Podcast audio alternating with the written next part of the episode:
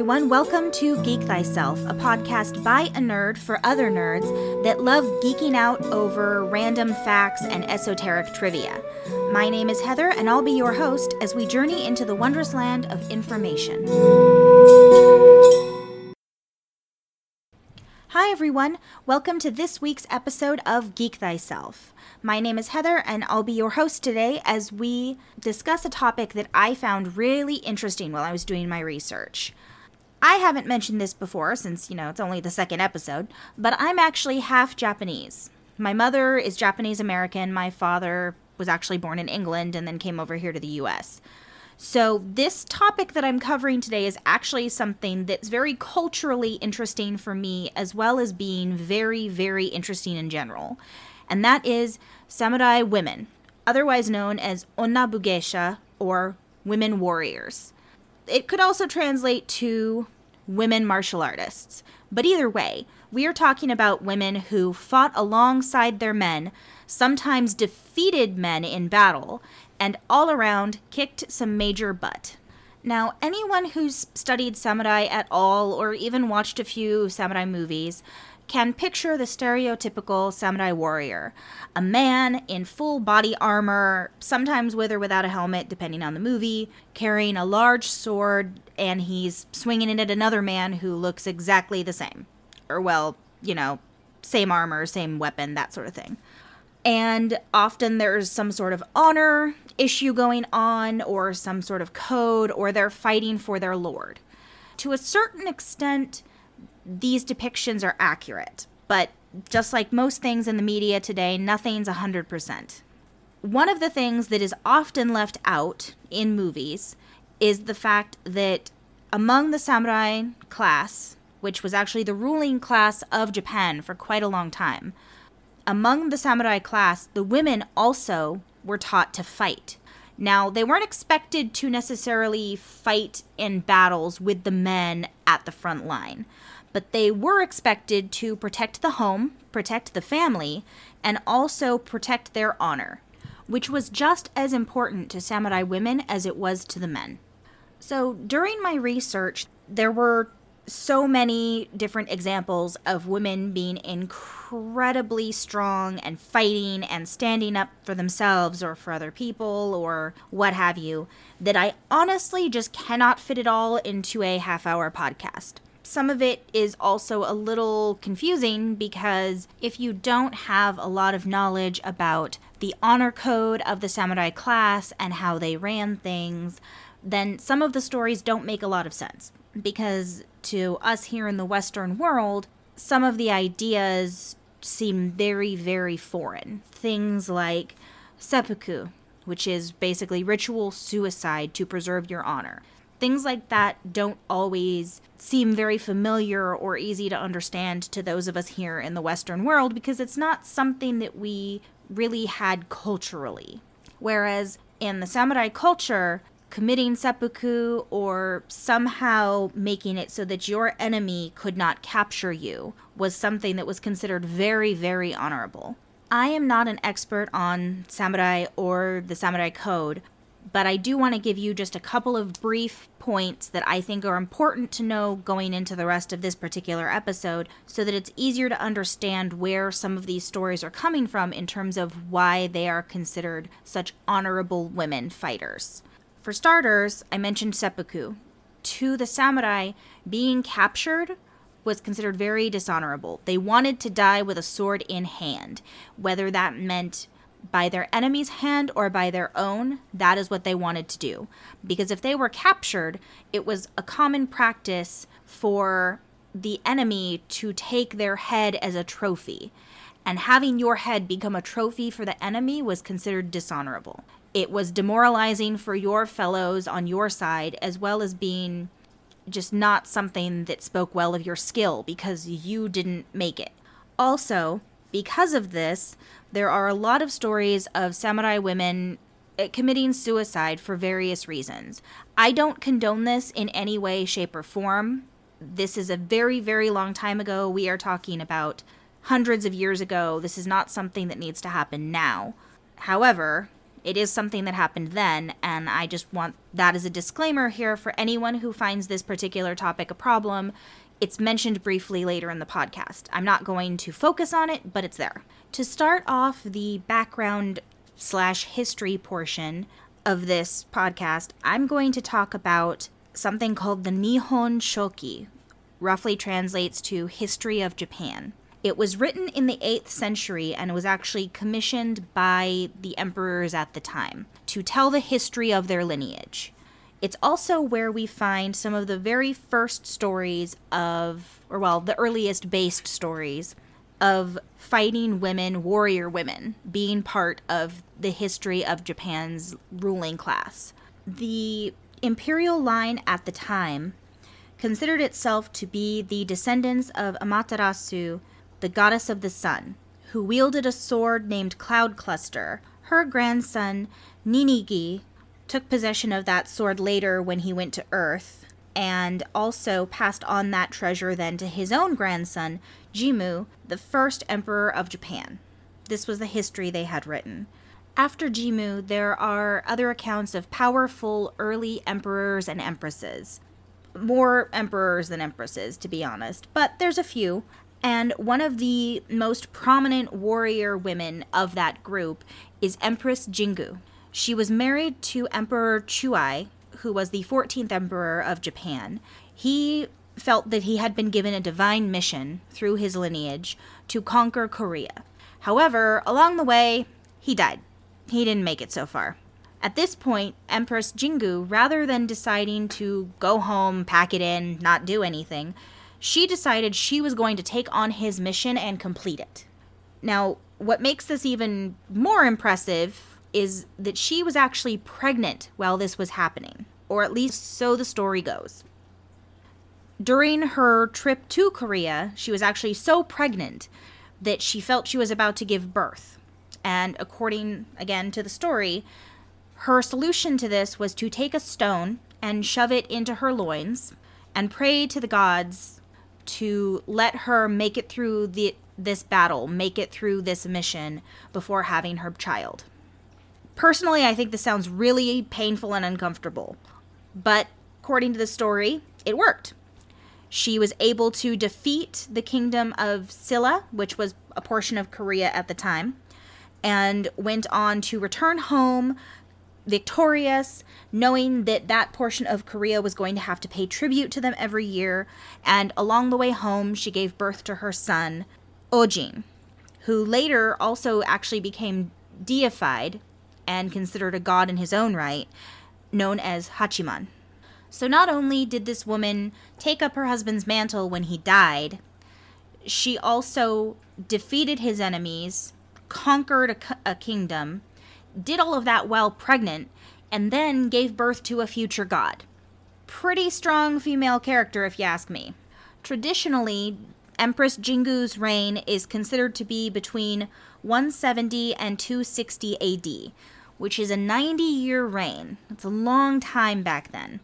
There's not a lot to really tell us 100% if she existed in real life or if maybe she was some sort of compilation of different women. Hard to say. We do know that there are outside sources who also made mention of powerful Japanese female rulers. Specifically, there's something in some of the dynastic Chinese histories talking about around 297 AD, a ruler named Himiko, which is a very, very female name for anyone who doesn't speak Japanese. She was known for having powerful magic and being a priestess. And there's actually evidence of rulers being pairs of related men and women. So, not necessarily a husband and wife as the ruler, but perhaps a brother and sister or a cousin, something like that. And there's also evidence pointing towards the fact that the male relative would have been more of the management side, probably more of the warfare side, whereas the female relative would have been considered more of a spiritual leader, something along those lines. Some sort of shaman or priestess or powerful witch, whatever term you want to use. they were known to be more magical and spiritual, while the male side took care of the day to day business.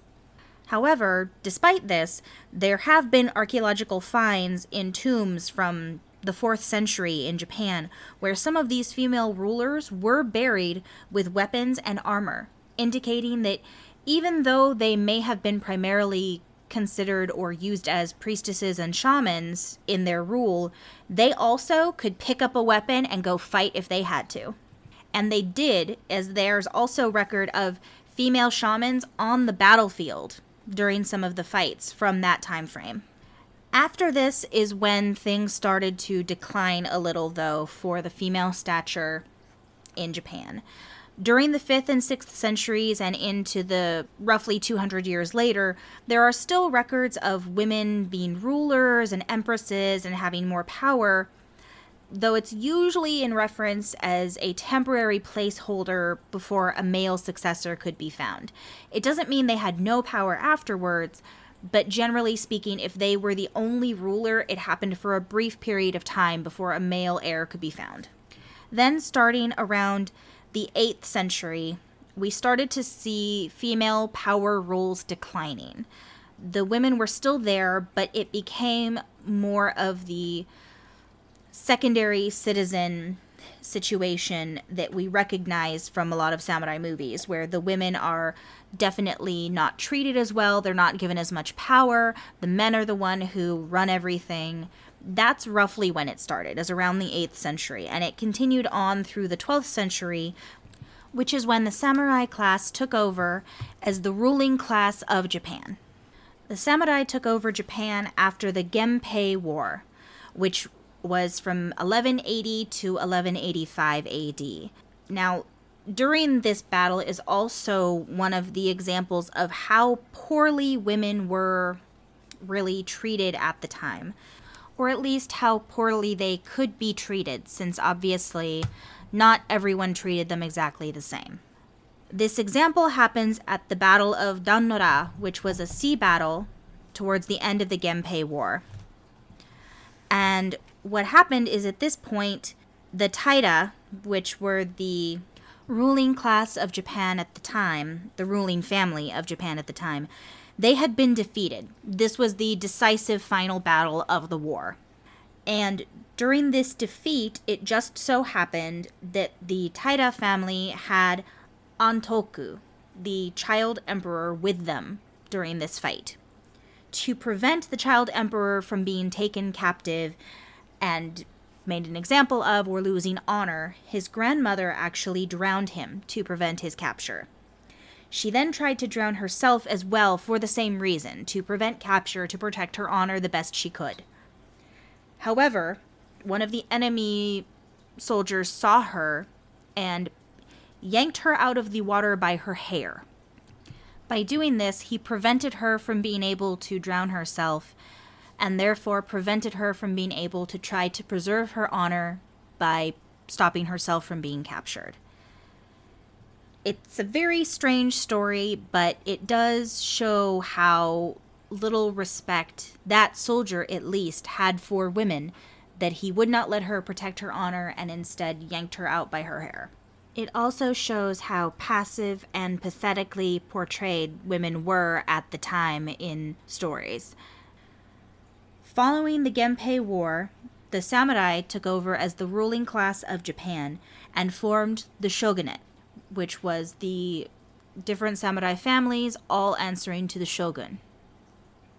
And the decisive win at the Battle of Dan-no-ra also allowed for Minamoto Yoritomo to become the first shogun of Japan. All right, well, with that, we're going to take a small break to discuss our sponsor, Dicebard, as well as hear about some of the other shows you can find here at Nerdsmith.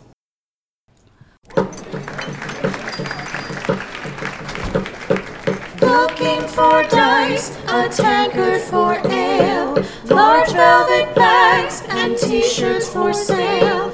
Beholder beanies, Cthulhu knit too, keeping you warm and an eye on you.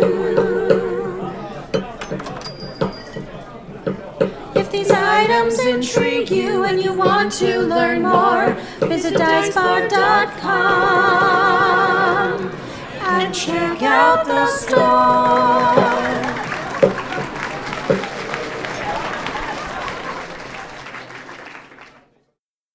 Don't forget to check out dicebar.com and use our coupon code GEEK for free expedited shipping. And don't forget to check out some of the other wonderful Nerdsmith shows, such as Married to the DM. Hi, you've reached Married to the DM. Tessa and Logan, Aren't here right now. please leave your gaming Or relationship questions to the sound of the beep, and we'll get back to you. during our next episode. Till then, The couple that plays together. stays together. Beep. Did you just say beep? Yeah. I love those too. And now back to Geek Thyself. Now that I've given you a little bit of history about some of how the samurai came to power, as well as what some of their beliefs were regarding women warriors, I'm going to give you information about some of the more famous women samurai. Since I was just talking about the Minamoto family, I'm going to start with Hangaku Gozen. She was also known as Itagaki Gozen. Her brother Sukenaga revolted against the Minamoto family and was killed by them. Later, Nagamochi, which was another one of her brothers, also led a revolt with his nephew Sukemori and his sister Hangaku. Now, Sukemori and Hangaku actually defended a fortress called Torisaka, and they defended this fortress for three months against the powerful shogunate and their army. It's said that Hangaku actually is the one who took more of a lead than her nephew, Sukemori, and she led and inspired the people to continue fighting. And it was only after she took an arrow and was injured that her army and Torisaka finally surrendered to Minamoto's forces. After her defeat and capture, she was taken to Kamakura, which was the seat of power for the Minamoto shogun at the time, Minamoto Yorie. She normally would have committed seppuku and ritually committed suicide to preserve her honor, as was often something afforded to enemy warriors at the time, a way to die with honor. Depended on who captured you, but sometimes it happened.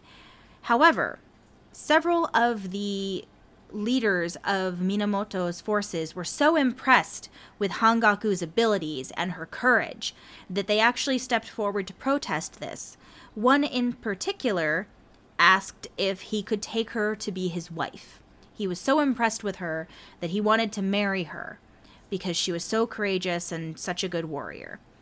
The shogun agreed that this was a better option, and so he gave his approval. The two of them were wed, and she ended up having a son. So that story had a semi happy ending, at least.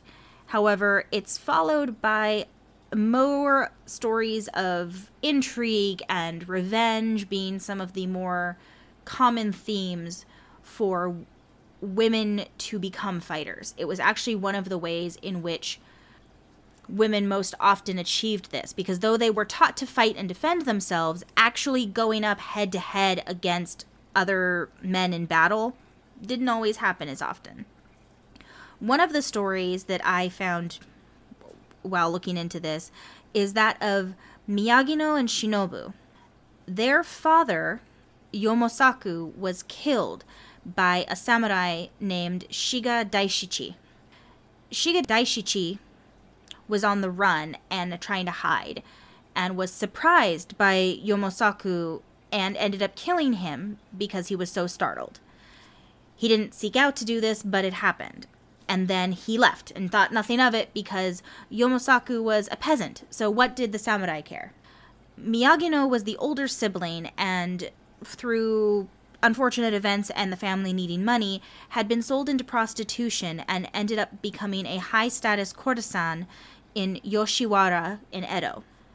Her sister, Shinobu, went and told her about what happened with their father, and Miyagino's samurai fiance taught them how to fight. he took the two sisters out of the town and taught them both how to fight and how to defend themselves so that they could then turn around and challenge their father's killer for revenge. In 1649, and there's actually legal documentation of this happening. In 1649, the two sisters went to the daimyo, who was the ruler of the area at the time, their lord, basically, and asked him, Can we seek revenge for our father? It ended up being relatively easy to find Shiga Daishichi because he actually also served the same daimyo that the two sisters did. The daimyo agreed, given the circumstances, that the sisters should be given a chance for their honorable revenge for their father's death, and so the two sisters faced the samurai. Miyagino fought with a naginata, which is the standard uh, traditional weapon of the female samurai. The length of it gave her greater advantage, and the sharp blade at the end made it a deadly weapon. Her sister, Shinobu, fought with a kusarigama, which is essentially a weaponized sickle with a chain on the end. Um, and between the two of them, they were able to easily defeat Shiga Daishichi and honor their father's memory and bring honor to the family by avenging his death. This actually brings me into one thing that I hadn't mentioned yet, which is the traditional samurai woman's weapon, which was a naginata. Now, a naginata is essentially a long pole with a short sword blade at the end. One of the differences between this and a spear, like what we would see nowadays, is that the naginata actually has an oval shaped handle, which made it easier to slice and turn with rather than just stabbing. Also, the blade on the naginata is curved, mimicking a katana blade, and it's a very deadly weapon. It gave the women better leverage if they were fighting men, which, again, since they were taught to defend themselves primarily in the beginning, it gave them better leverage to defend themselves and their home because they didn't have to get as close to the other person. The men couldn't get as close with their swords as they needed to, and the women could keep the men at bay and try to fight them off with their naginata. One of the most famous samurai women is named Tomoe Gozen, and her story is somewhat clouded in mystery because her exact relationship to her leader who also may have been her husband, who also may have been her lover. It it's very vague. There's not a lot of definitive information on that point. There's also not a lot of information on exactly what happened to her after the battle. What is known, or at least what is recounted and believed to be true, is that she fought bravely at the Battle of Awazu in 1184, which was one of the battles of the Genpei War.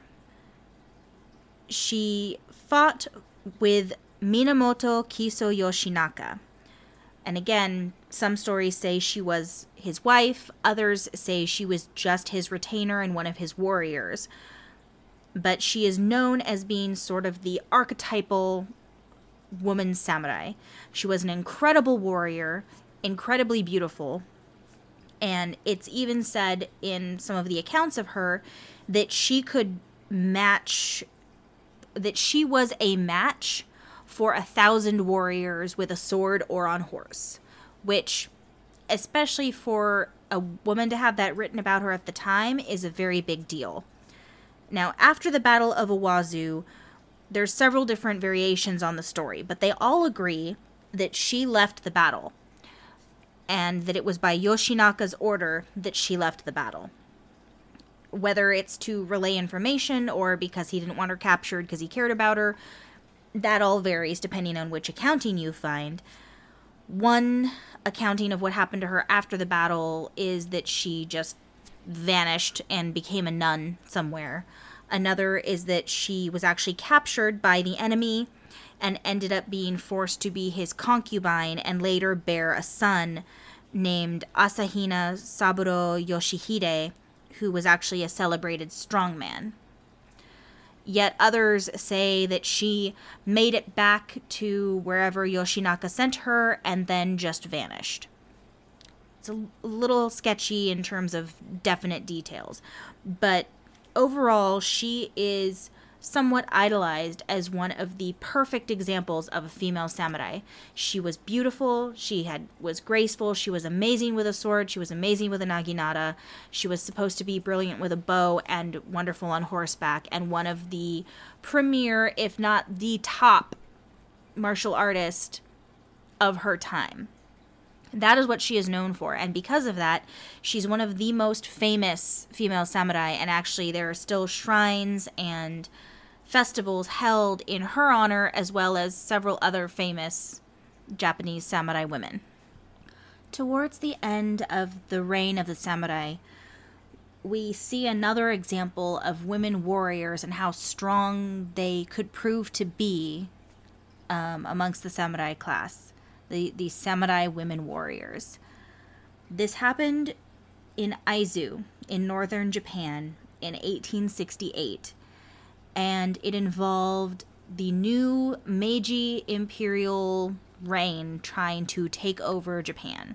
This was when the European countries had come in and started influencing the government to support them more and give up the old ways of the samurai uh, for anyone who has seen the movie The Last Samurai, which I'm assuming probably at least a few of you have, this time period is when that movie is set. The rise of the imperialism and the fall of the old ways of the samurai.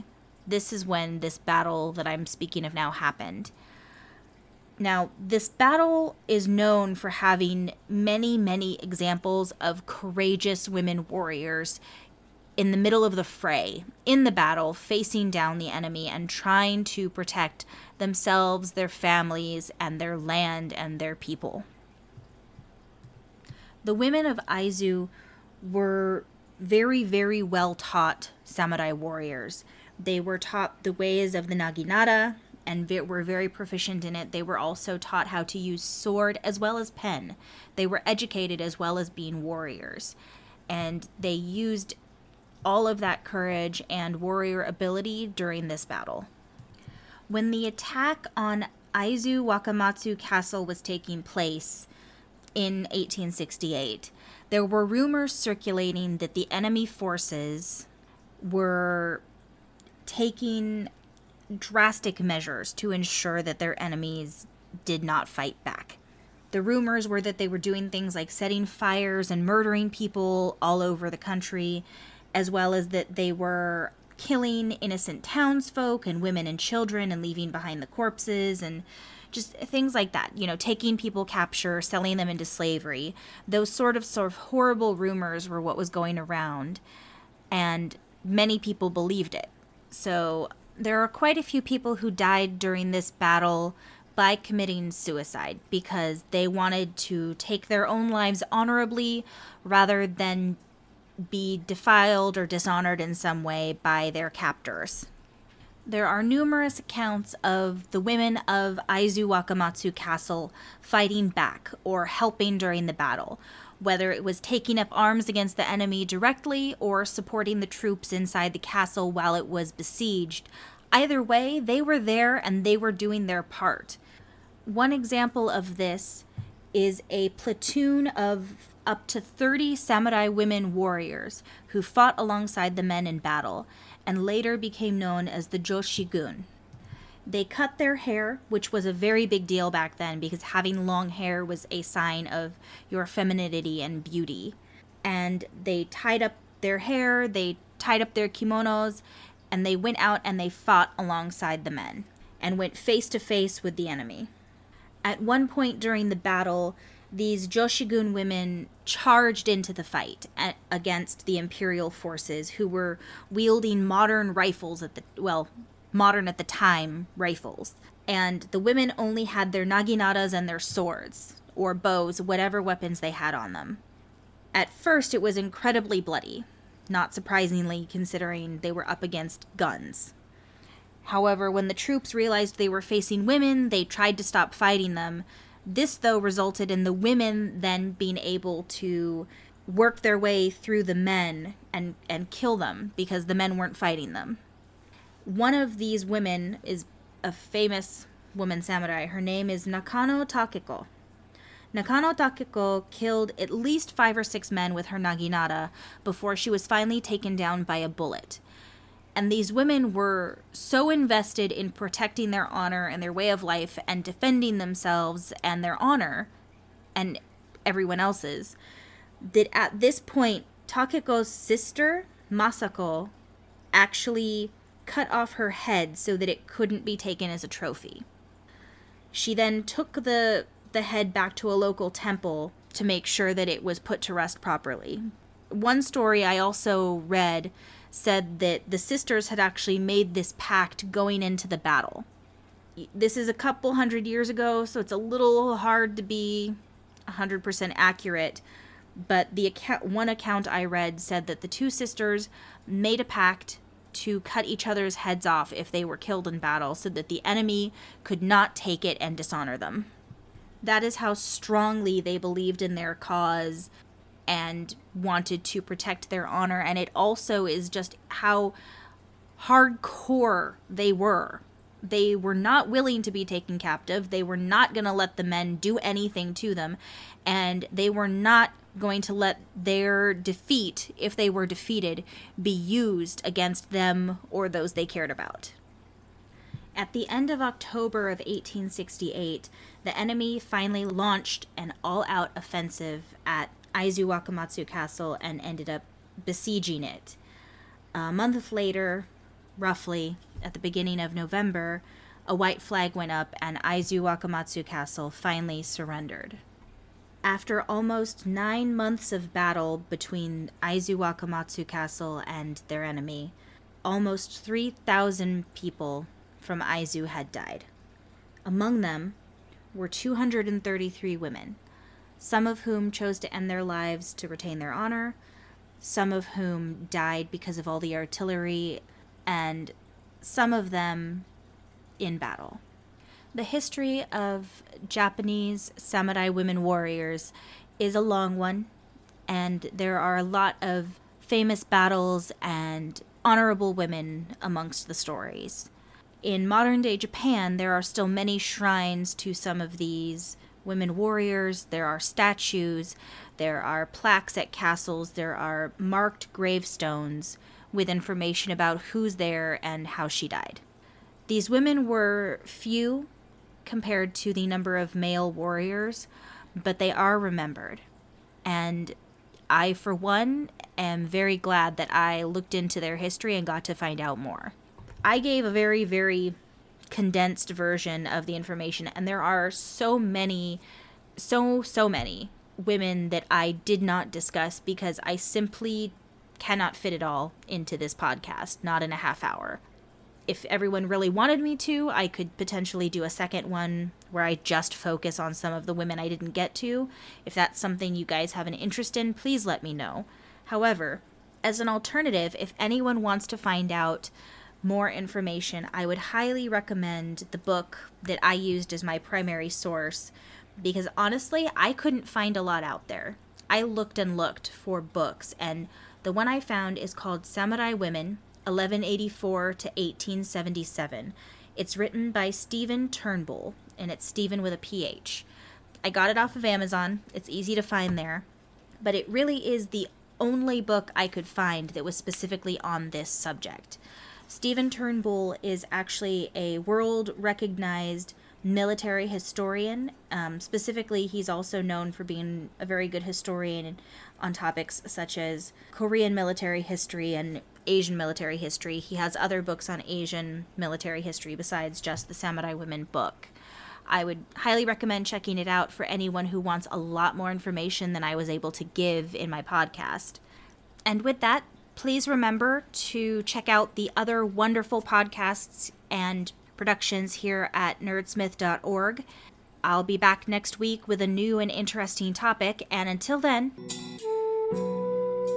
don't forget to geek thyself.